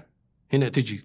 يا أخي في تراتبية عالية عندنا إحنا في نضوج، إحنا سافرنا برنا وشفنا كيف الفردية آه، اللي مسمينها بال- بال- بالاتكال على على الذات، هذا يمكن في في حوار صار بيني وبين واحد من آه، من الأمريكان. كنا نتناقش أنا وياه. قال يقول نحن نحن أفضل منكم. انتاجيه الفرد يقول لي إحنا أحسن منكم. قلت كيف؟ قال أنا اللي أقوم وأغسل ملابسي وأصلح لي شغلي واعتمد أنتم لا. أنتم والله تسيطرون على المرأة عندكم عندكم هايراركي أو أو أو هرمية هرمية في في السيطرة على على على على بعض قلت غير صحيح. نحن ندرس في الاقتصاد إن كل واحد يعمل في ميزته التنافسية. نحن كعائلة كخمسة أشخاص إنتاجيتنا أعلى من خمسه أفراد عندكم. إذا كل شخص في العائلة يعمل فيما يجيد، واحد والله يجيب الأغراض، واحد والله يغسل، والثاني يطبخ، واحد يشتغل يجيب الدخل، لما تجمع مجموع, ناتجنا نحن كخمسة أفراد يتجاوزكم أنتم كخمسه أفراد من- منفردين، نحن إنتاجيتنا كمجموعة أفضل. ولا انهارت المبادئ الاقتصادية آه، آه، كلها. من سوق هذه؟ كقيم اجتماعية. ولا لازلنا نسوق ان الفردية واحت- واحترام حق ال- ال- الفرد. في جوع للمسؤولية في العالم الغربي مخيف جدا. أنا أرجع أنا لل- لل- للحرب الباردة الموجودة. اجتماعيا. ترى العالم انقسم يمين ويسار اجتماعيا. حتى الدول اللي كانت في اليسار والحرب الباردة الحقيقية اللي هي الصين وروسيا اللي كانت حرفيا في اليسار كشيوعية الآن اجتماعيا في اليمين. هي ضد التفسخ ال ال ال الأخلاقي ومعنا في خندق واحد نحن السعوديين. ومعنا الآن يمكن نص الولايات المتحدة وأقول لك تركز أكثر حتى في في في في في في الجنوب إن هذا أصلا اخلاقيا إذا عرفنا نفرق وش الحروب اللي إحنا نخوضها معك في خندق واحد. هل أنت استثمرت في العملية هذه؟ أو أدركت القيمة المتاحة لك تقدر تصدر الخطاب السعودي وقيمك أنت كسعودي من خلال الحوارات اللي موجودة في في, في العالم وأنا أتكلم عن حرب باردة في العالم كله على المستوى الاجتماعي من استثمر في هذه؟ من المنصة الإعلامية اللي صدرت؟ ام بي سي؟ روتانا؟ هي اللي راح تصدر الآن ولا دخلت ولا لا زالت عندها أجندة معينة وتمارس إن المفروض أنت اللي تتغير عشان تكون أفضل. وين التمثيل في الإعلام هذا اللي موجود؟ متى وقفت هذه القنوات ضد إعلام آخر ومثلت نحن تمثيل حقيقي؟ في الاطار الاجتماعي، خلي اقتصاديا وسياسيا هذه وظيفتهم، لكن اجتماعيا هل هي مثلتنا؟ ولا دائما تجي بالآخر وتضرب آه، فيك أنت وشوف هذا المثال اللي المفروض يعتدى به. وين وصلنا؟ وصلنا في سؤال جميل من من من من أحد الأصدقاء يتكلم على موضوع آه، التواصل الحكومي في مرحلة التحول يعني نعم. كلام اللي فات كله سياق عام نعم. كلام عام نعم. عن الخطاب السعودي بشكل عام أو نعم. الخطاب العربي أو الخطاب الشرقي نعم. الآن إحنا بندخل لي بشكل محدد التواصل الحكومي في مرحلة التحول كل جهاز حكومي يعيش قصة تحول على مستوى خدماته على مستوى آه، أنشطته على مستوى أعماله آه، فكثير ما يعني آه، كثير من الأشخاص لا يرون أنه يقوم بواجبه بأك- على أكمل وجه والدليل بأنك مثلا تشوف حدث معين ولا خبر معين ترند في تويتر صوت عالي جدا وزخم ينتهي اليوم ما حد فهم شيء. طبعا. آه، تلاقي مشاريع يعلن عنها ثلاث أربع خمس سنوات ما عاد في أي خبر بعد الإعلان. نعم. تلاقي يعني أكثر من ممارسة في موضوع التواصل الحكومي. آه، آه، زميلي يعني أو زميلنا عضوان كان اعترض على م- مبدا الاستعانة بالمشاهير بأنه كثير من التواصل الحكومي. آه، في مرحلة معينة ما أعرف إذا هو مستمر ولا ولا, ولا بدأ يخف مم. كان يعتمد على المشاهير للحديث عن خدماتهم إنجازاتهم تحولاتهم نعم أبغى ندخل زوم إن أو نقرب الصورة على التواصل الحكومي في مرحلة التحول بدون أسماء عشان ما ندخل في دهليز مع أحد. الممارسات اللي اللي اللي سواها الغير سعودي في إدارة الإعلام بحيث إنه يوجه للحكومة نفس الممارسات اللي موجودة عند المؤسسات الحكومية. الاحتفالات هذه بالإنجازات موجهة للحكومة. ما هي موجهة لل- للمواطن. عشان كذا تلقى انفجار ضخم جدا كأنه احتفال وايصال الإنجاز لصانع القرار ثم يختفي. واللغة المستخدمة موجهة لصانع القرار. ما بسطت للمواطن. ما احتفلوا فيها للمواطن.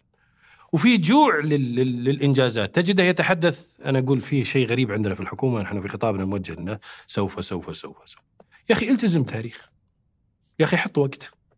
قل اليوم الفلاني راح أسوي الشيء هذا.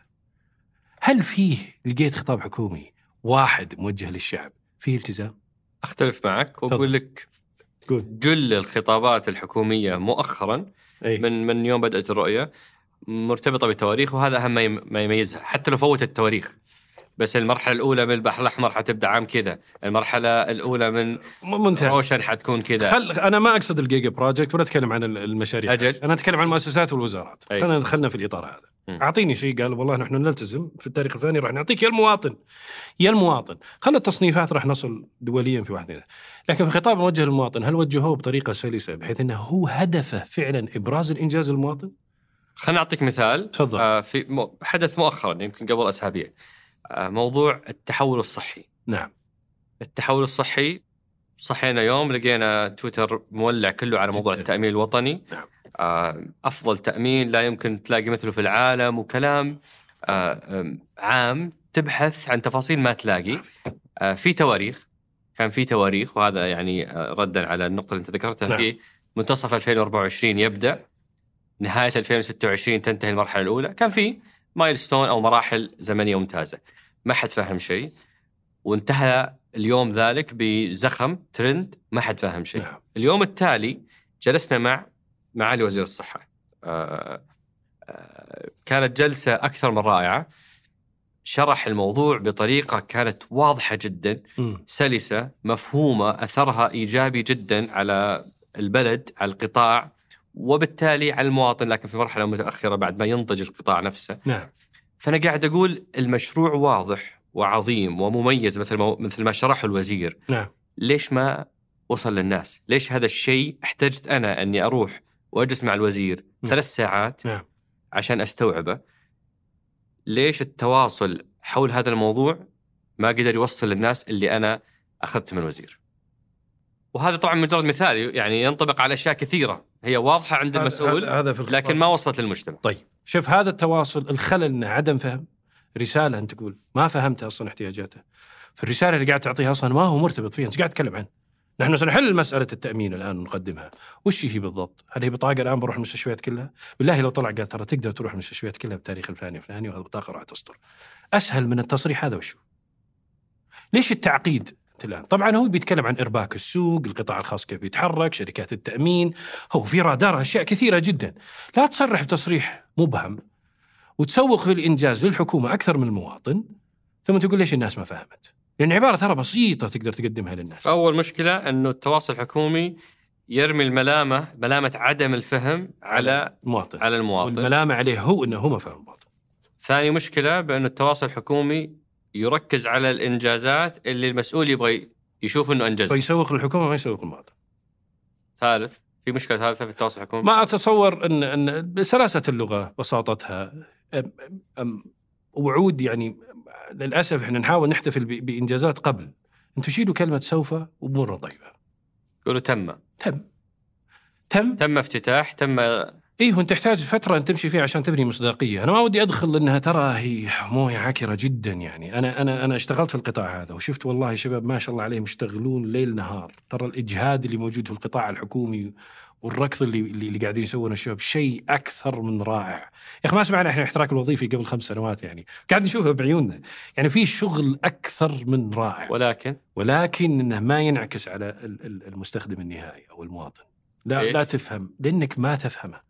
ولا درسته وكأنك تحط نفسك في موقف إنك أنت اللي تبغى تطوره هل يعني معقولة ما في أبو سيف ولا نموذج واحد من التواصل الحكومي أنا أعطيك تواصل حكومي يمكن نموذج أكثر. جيد عشان عشان نضرب فيه ممتاز مثال أي. ممتاز ممتاز وفيه الجيدين ترى أنا أنا أتكلم عن الركبة الركبة اللي توجع اللي توجد. بس أنا أقصد جزء من من شرح شوف. الموضوع للمستمعين يس. إننا نقول لهم شوفوا المثال هذا كيف أعطيك. مثال توفيق الربيعة معالي توفيق الربيعة اشتغل في التجارة إيش سوى؟ مكن المستخدم فتح القنوات حط ابلكيشن في مخباك إذا أنت زعلان واحد ما حط التسعيره قدم شكوى لا ولك جزء بعد من الغرامة مكافاه حط الكرة في ملعبي. أنا خلاص سكت رضيت. إن هو مكني ما خدمني. ما قال لي لا ببشر بروح أطاق أنا معاهم وبوريك فيهم. حط الكرة في ملعب قدم الشكوى راح لوزارة الصحة. حتى هو لما يطلع يتكلم مع مع المواطن. ما عمره يتكلم. نحن فعلنا وأنجزنا. من اجلك أنت ترى نبغاك تسوي كذا عشان حرصك كذا وشوف من الخطاب اللي موجود. أكثر من رائع. يا أخي شكرا. إنك تكلمني عني مو عنك. شيء ثاني طويل عمرك راح وزارة ال- ال- الاتصالات. 937 أي اجين مكن المستخدم. وزارة الاتصالات؟ عفوا وزارة ال- الصحة. الصحة. أي. مكن المستخدم. مكن المستخدم أنا أتذكر دخلت وكالة سيارات أصلح سيارتي. بعد ما طلع ال- ال- ال- الربيعه من من من من من التجارة وقلت له يا خلاص إن حقوقي والله لا أقدم عليكم شكوى. رد علي قال ترى الربيعه راح. أوف. هذا وكالة سيارة. وكالة سيارات. ودي كنت أعرف ألعب كونفو ذاك الوقت كنت فاهم. لكن اللي اللي اللي صار بس عفوا مرة ثانية وش نوع التواصل اللي صاير هنا؟ يعني تضرب مثال بالدكتور توفيق ربيعه ونعم بس أقصد وش التواصل اللي التواصل إنه فتح قنوات لي بنى أذاني لكي يسمع بدل مكبرات صوت تجاهي أنا. فتح هذا صنع صمم إذن. روح دور على الوزارات شوف اللي هل هو يبني مكبر صوت ولا صنع آه، إذن كبيرة قاعد يسمع المواطن؟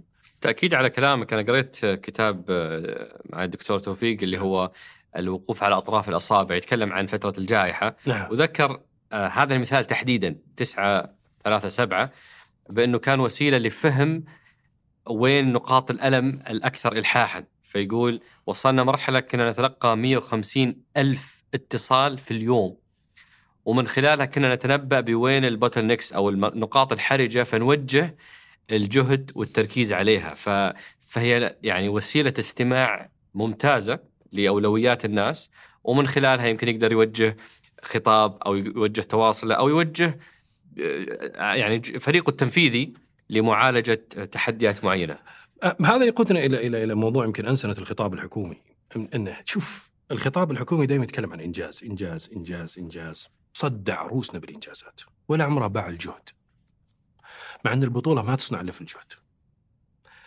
لما يجي إحنا يتكلم هو دائما تلقى الوزارة الفلانية أو المؤسسه الفلانيه الحكومية لما تخاطب الجمهور تكلم نحن فعلنا نحن أنجزنا نحن حطينا لكن ما حد باع لك الجهد والخطأ غير مغتفر أسميه الخطاب السوبرماني الإعلام عندنا لما يسوق الحكومة للمواطن لحظة عفوا شلون ما سوق الجهد؟ وش الجهد اللي تقصد لازم يسوقه؟ أعطنا مشاكل مشاريع فشلت ليش فشلت؟ هل هو معضلة كبيرة عشان أنا أتعاطف معها يا أخي؟ طب جابك الله. أي. هنا بنجي نطرح على كيس أو أو حالة. نعم. يعني أبغاك تلبس قبعة المسؤول. سم. لأن سهل وأنت قاعد في الكرسي هنا تقدر تاخذ راحتك بس البس قبعة المسؤول. وقل لي مثلا في حالة مترو الرياض. نعم. حالة أحبها أنا وأسولف عنها كثير. آه، مشروع كان أنجح مشروع تواصل حكومي من وجهة نظري آه، في تاريخ السعودية. دول تتكلم عنه. آه، لكل الشرائح لوح رسومات الأطفال محطوطة على الحفريات الله. المجتمع هم اللي يسموا الحفارات كل حفارة تخترق الحي إيه. سكان الحي تقدر تشابههم في تويتر في اليوتيوب سنت. في كل مكان سنت. فجأة المشروع مر بتحديات تشغيلية إيه؟ وكانت فترة غير واضحة الإجابات غير واضحة فقرروا يوقفون تواصل خطاب السوبرماني هو اللي دخلنا في الجدار قرروا ما يحكون ابدا طبعا آه في هذه الحالة وش المفترض يطلع يقول؟ يقول ترى إحنا متعثرين إحنا اسفين فشلنا. بالأسباب التالي ووقتها بتعفى أنت من منصبك كمسؤول عن المترو تحمل مسؤوليتك يا أخي. لا كلام سهل. مستعد تضحي بمنصبك عشان طبعا. طبعا. لانك ما ضحيت بمنصبك بتتحاسب أنت بعدين عند الله سبحانه وتعالى. هذول الناس كلهم في رقابك وش مهم المنصب يعني؟ يا أخي قدم مسؤوليتك. يا أخي فشلت. أنا آسف. هل فشلت وأنا أفضل واحد يستطيع يعالج المشكلة؟ نحن ندعمك ونوقف معك ونصفق لك. مو لازم احد ينتصر ترى يعني على على المقياس هذا مو الخطاب إحنا الإعلامي دائما يقدم ال ال يا أخي الحكومة ضحية الإعلام. لأن الإعلام قاعد دائما يقدمها كسوبرمان. القادر على فعل كل شيء ولكنه لا يفعل كل شيء. القادر القوي الذي لا يفشل وإذا فشل تلقى الإعلام اختفى وفقدنا المصداقية. يا أخي تكلم عن الفشل. فالمشاريع المتاخره والمتعثره وش أفضل؟ وضح لي. أوكي. هل هو تحدي ضخم؟ يا أخي أنا أقدر. يا أخي أنا كنت بجيك وانكسرت رجلي. لا! ليش ما جيت؟ يا أخي انكسرت رجلي. المفروض أزوره أعطيه هدية. تحمد له على السلامة. يا أخي أعطيني فرصة افهمك يا رجل. ما في. ثقافة الفشل. أصلا الفشل هو اللي يصنع التأييد. يا رجل تخيل سوبرمان حتى سوبرمان. في افلامه الآن هذه. لو إنه ما يكون ضعيف ضد المادة الخضراء هذه الكريبتونايت كان ما تعاطفنا معه. كان قلنا يا أخي هذا القوي جدا المفروض يحل مشاكل الدنيا كلها. لكن عارفين إنه يضعف.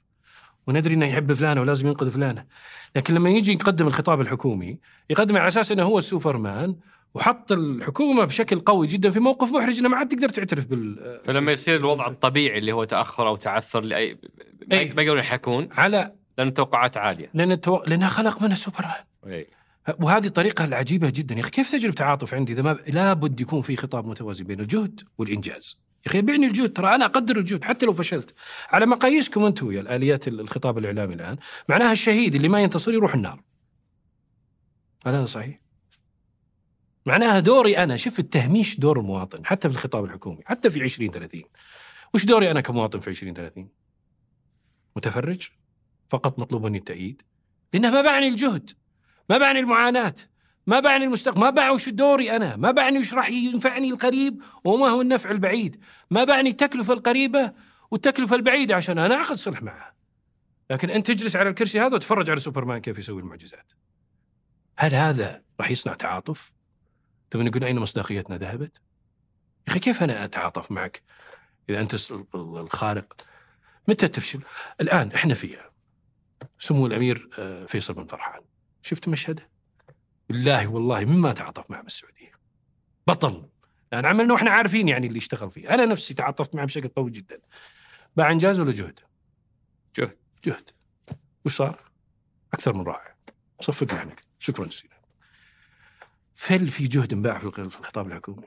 هل في اعتذار واحد تقدم وبرر بحيث إن نفهم؟ والله الرجال كان بيجينا بس رجله انكسرت مشينا خلينا نساعده ونعيده. فهذا التراكبيه الإخطاء المركبة عندنا في الإعلام هي اللي أفشلتنا في بناء إعلام يمتلك مصداقية قوية جدا. يمكن من الأسئلة برضو اللي سم. وصلت آه، مرتبطة ب آه، الحسابات الرسمية. نعم. في يعني آه، ترى إحنا يعني فل اتاك على القطاع الحكومي يعني. مو إحنا أنت الحالة. أنا دخلني معك. أنا قاعد أطرح أسئلة بس. تفضل طيب. أنا بس عشان يوم قمت السؤال يعني. نركز على الركبة اللي توجع. شكرا. تفضل. آه يعني في أسئلة على موضوع إنه في مشاريع ذات هيبة أو صورة ذهنية معينة أو قدر معين آه تبغى تحافظ عليه فتلجأ إلى لغة رسمية، لغة حكومية مثلا حساب الحساب الرسمي حق الرؤية. نعم. حساب يمثل رؤية وطن، استراتيجية وطن. نعم. آه طبيعي إنه يأخذ الصبغة الرسمية نعم. اللي ما فيها أي نوع من التبسط اللي قد يضعفها من وجهة نظر شريحة من الناس م. فهذا يدفعهم إنهم يستخدمون خطاب رسمي جدا أدى إلى أنه ما أذكر في حياتي شفت أحد تداول تغريدة نعم. آه، أو أو شارك في جروبات الواتساب screenshot لتغريدة من تغريدات حساب الرؤية آه، اللي يمكن يكاد يكون هو ملايين يتابعونه نعم. بس صداه أو تأثيره يكاد يكون معدوم. آه، لأنهم مضطرين يحافظون على أو وجهة يعني أنا قاعد أحاول أحلل. نعم نعم. يحافظون على رمزية المشروع بأنه خطاب لازم يكون رسمي. وش تعليقك على هذا النوع من ال من ال الحيرة ما بين إنك أنت تتبسط وتفقد هيبتك نعم. وما بين إنك أنت تحافظ على آه، كيانك بلغة رسمية لكنك تفقد تأثيرك. والله شوف أنت ما أنت محكور في في قناة واحدة، أنت قد تحافظ على قناة واحدة أنا تحفظ يعني أنا شلون أجيب لك مثال؟ العلا على سبيل المثال في حساب رسمي يحكي عن الهيئة الملكية نعم. وفي حساب عن ال activities أو أو عيشة أو مو بعيشة اسمه اسمه لحظات العلا عفوا. نعم. هذا يأخذ صبغة مبسطة وفعاليات و activities لا بجيب لك مثال أنا. شوف. صح العلا أنت ما تحبه عشان اليوغا ممكن نأخذ مثال برطك معهم أنا طيب لا والله أنا لا امزح امزح يعني أنا عارف يعني أحب أشخاص كثيرين يعملون هناك آه، وهم عارفين مشاكساتنا مع بعض يعني يمكن ما قيل أكثر مما سيقال هنا يعني وهم وهم أعلم به. وهم إن الهيبة تضيع إذا غيرت الحوار هذا غير صحيح. أنا دائما استخدم مثال آه، سمو الأمير رحمة الله عليه سعود الفيصل. أروع المتحدثين. أرحم. لما يتحدث كلنا نسمع. قال نكته كم مرة؟ هل فقد هيبته؟ لما كان يكتنا من يبارزني ومن يسابقني هذه أصلا عملية الطرح إنك تفكك الخطاب إنك تقدر تتكلم مره احيان خارج الإطار تكسر من حدية الخطاب هي اللي يبني الارتباط العاطفي بدل الارتباط العقلاني ونحبه لكن ما فقد هيبته. تبسيط الخطاب لا يعني فقد الهيبة. وهذا أكبر وهم وأنا أعطيتك مثال سعود الفيصل رحمه الله عليه. إنه كيف يتكلم معنا آه، بالطريقة. وجبنا على على السياق هذا وقاعد يتطور الخطاب العاطفي عندنا يلا لك الحمد السعودي بشكل أفضل. يعني حتى بيع الجهد الآن قاعد يزيد آه، عند الأفراد ولكنه يكاد يكون معدوم عند المؤسسات لأنهم يخافون من اللوم. فاللي اقوله للجهات هذه الحكومية أخي لا ما أنت مجبر إنك توحد الخطاب، وش موجود شركات العلاقات العامة؟ يجيبون أشخاص يتكلمون بالنيابة عنك، تستخدم وسائل أخرى، تبسطها، تبين إن الرسائل هذه مستهدفة، ما هو عذر ولا أنت تمثل نفسك يا أيها المؤسسه، أنت لازم تعكس الرسائل اللي تناسب جمهورك، لا تطلب من الجمهور هو اللي يتأقلم عليك، نفس المشكلة، بس إذا أنت ما فهمت ما تلزمني أصلا. خطابي أصلا محدد لناس معينين. هذا خطأ. هذا مشروع وطني. شيء أنت تؤمن فيه. شيء أشوف عيالي فيه في المستقبل. شيء أفرح فيه يا رجل. 20 30 سوقت المملكة إنها تتغير. يا رجل كان إحنا على الله لا يغير علينا. إلى إلى إلى إلى إلى إلى ثقافة إن الله لا يغير ما بقوم حتى يغير ما بأنفسهم. صار الطبيعي هو التغير بدل التكلس اللي كنا عايشين فيه قبل يعني في تحرك أكثر من رائع الجميع يعرف في العالم أن السعودية تتغير لكن يمكن إحنا ما وصلنا إلى مستوى نعرف أي اتجاه تتغير وما هو دورك أنت المواطن في هذا التغيير؟ ما هي الكلفة التي يجب تتحملها كمواطن؟ ما هو دورك أنت الذي خارج المملكة؟ كيف تستفيد أنت خارج what's in for you؟ 2030 لكن نجحنا في بيع المملكة تتغير. لكن كيف نقدر نبيعها الآخرين؟ هذا ما قدرنا نسوقه بشكل قوي صحيح. برضو من يعني الأمثلة اللي أنا أشوفها جميلة صراحة لتحول في التواصل نعم. بس ما رأيك فيها إذا إذا لك رأي فيها سم. آه، في فترة 2019 2020 آه، كان في نشاط غير عادي لصندوق الاستثمارات العامة نعم. كنا نتعرف على هذا النشاط من بلومبرج ومن واشنطن بوست ومن رويترز ومن المنصات الأجنبية. نعم. تدخل موقعهم ما تلاقي شيء تدخل حسابهم في تويتر ما تلاقي شيء. آه، من 2021 وطالع نعم. حتلاقي بأنه أفضل مصدر لأخبار الصندوق هو حساب الصندوق. نعم. حتلاقي هذا الكيان الجامد نعم. اللي هو عبارة عن ماكينة فلوس فجأة صار كيان له روح. نعم. شفنا وجوه الصندوق ما هو نعم. فقط المحافظ شفنا موظفين شفنا موظفين أصغر من طبعا سهل يكون في أصغر منك لأنك أنت مرة كبير في السن لكن شفنا ناس في العشرينات آه، موظفين جدد في الصندوق نعم. آه، يمثلون آه، كل صفقة تعلن أو كل شركة تعلن تلاقي يظهر وجه جديد يتكلم عن هذا الحدث.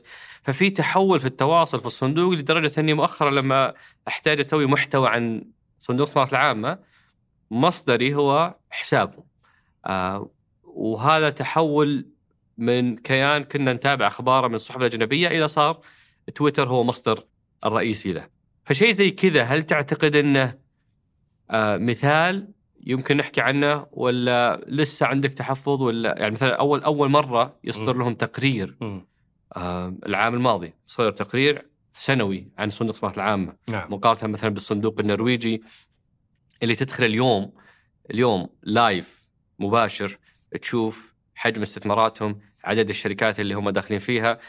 تصويتهم في كل شركة هم مستثمرين فيها في الجمعية العمومية وش كان تصويتهم على قراراتها؟ هذه كلها متاحة ومنشورة في موقع صندوق آه، آه، الثروة أو صندوق السيادة النرويجي. فإحنا بدينا من نقطة مرة متدنية في صندوق الاستثمارات العامة في التواصل. اليوم واصلين مرحلة آه، جيدة في موضوع الأنسنة. زي ما أنت تفضلت في موضوع الشفافية والتواصل مع الناس. فوش وش تعليقك؟ والله هو نضوج رائع. شوف أنا أنا أنا انطربت من لحظة يمكن مرت قبل تقريبا شهر وهي كلمة سمو سيدي I don't care أعجبني هذا التحول. وش تسميه غسيل رياضي؟ ما يهمني. كيفك؟ فكر باللي تبي. وهذا التحول الرائع اللي أنا قاعد أقدم السعودية كالسعودية بوجه سعودي بالطريقة السعودية بال brand السعودي بآلية السعودي تبي حياك الله ما تبي توكل على الله. نقطة. وهذا اللي مفرحني جدا. أنا أنا منتشي يعني من العملية هذه اللي إنها أخيرا يا رجل قالت هذه الكلمة I don't care تبي حياك الله. وهذا طبعا في الإطار الاقتصادي. أنت لما تدرس تصور المملكة في جميع المنافذ الإعلامية لما تروح المنافذ الإعلامية السياسية تجد تصور عن المملكة العربية السعودية سلبي. لما تروح المنافذ الاجتماعية تجد تصور عن المملكة العربية السعودية سلبي. لما تروح المنافذ الاقتصادية تجد التصور عن المملكة العربية السعودية إيجابي يكاد يكون الكل اذا ما هو 90% وإحنا أدركنا اللغة هذه. لغة الأرقام. نشتغل معاهم وبمشروع بثقافتي أنا. تبي رأس مالية حياك الله. ما تبي آه، توكل على الله. واللي يعجبني في ال PIF الخطاب الاعتذاري للأسف لا زال في بعض المؤسسات الحكومية مختفي تماما. أنا ماني قاعد أقول إني أنا قاعد أقدم. أنا بقدم مشروع احسن منك. وشفنا حتى يعني وبنقدم مشروع يعكس ثقافتنا السعودية وشفنا كم أكثر من تصميم تم رده وأعلن هذا في الإعلام إنه لا, لا يتسق مع مع مع الثقافة السعودية. وهذا أحد خلينا نتكلم عن الركبة السليمة الحين هذا أحد الأركان الجميلة اللي تخليني فعلا أنا أقول أو أو الأمثلة الناجحة على على هذا هكذا يقدم الخطاب السعودي. وأنا أنتظر يعني من يمثل المملكة العربية السعودية؟ خارج المملكة أن يكثر من كلمة I don't care أنا لا أهتم هذا ما أؤمن فيه. هذه قيمي أنا. تبيها. إن جعلناكم شعوبا وقبائل لتعارفوا. مو لتجانسوا تعارفوا. أنا لدي هذا وأعرف ما لديك. أحترم ما لديك بفكرك وأحترم ما لدي غصبا عنك. تبي ولا بكيفك؟ فهذا الطرح القوي الجريء.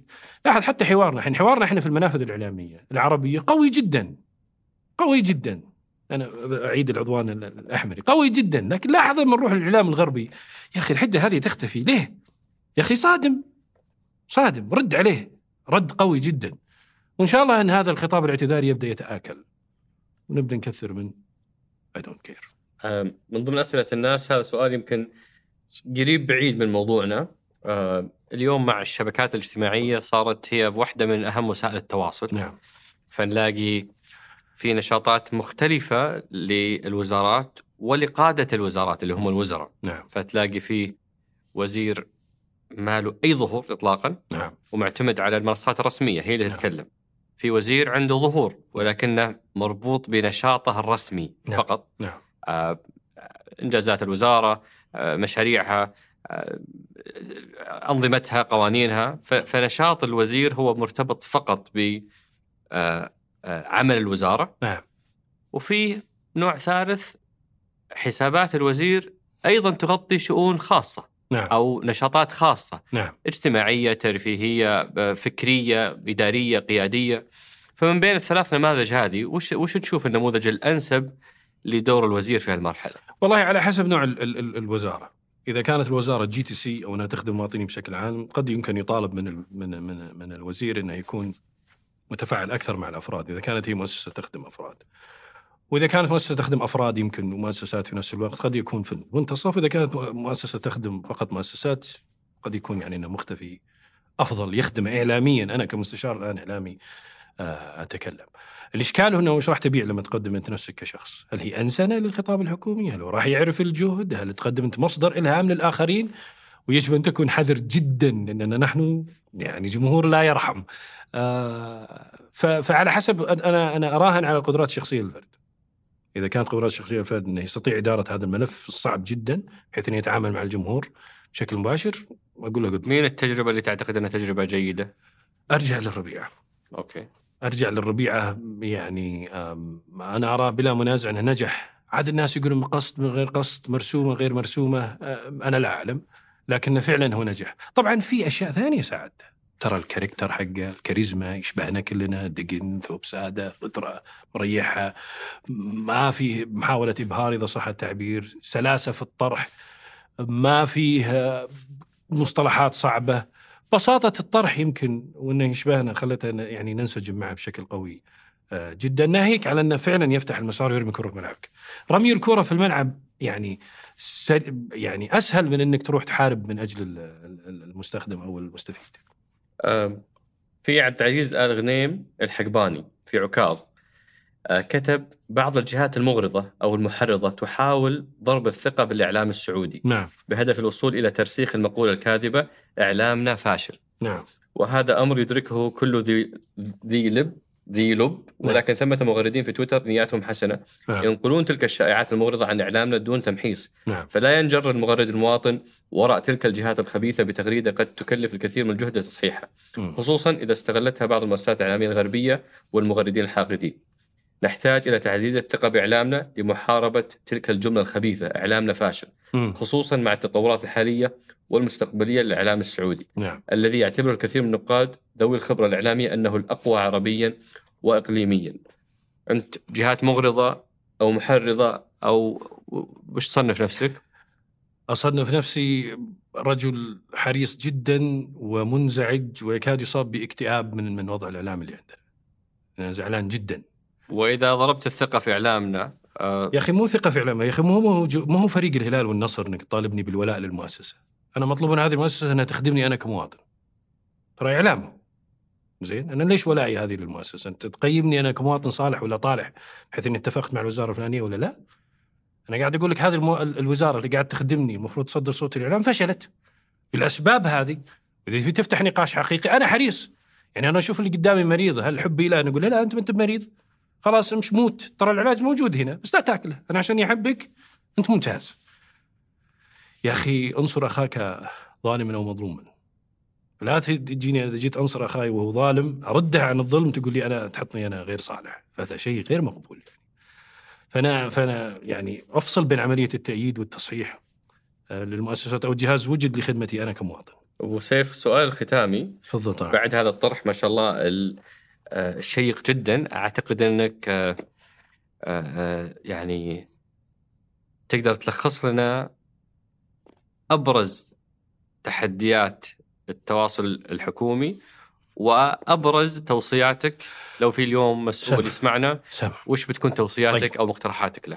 أول شيء لازم ندرك التراكم الثقافي عندنا اللي خلى بيننا وبين الصورة علاقه سلبية وإنه لا زال موجود إلى الآن ونتعامل معه بالتدرج وأنا مدرك هذا الشيء. هذا هذا أول مشكلة.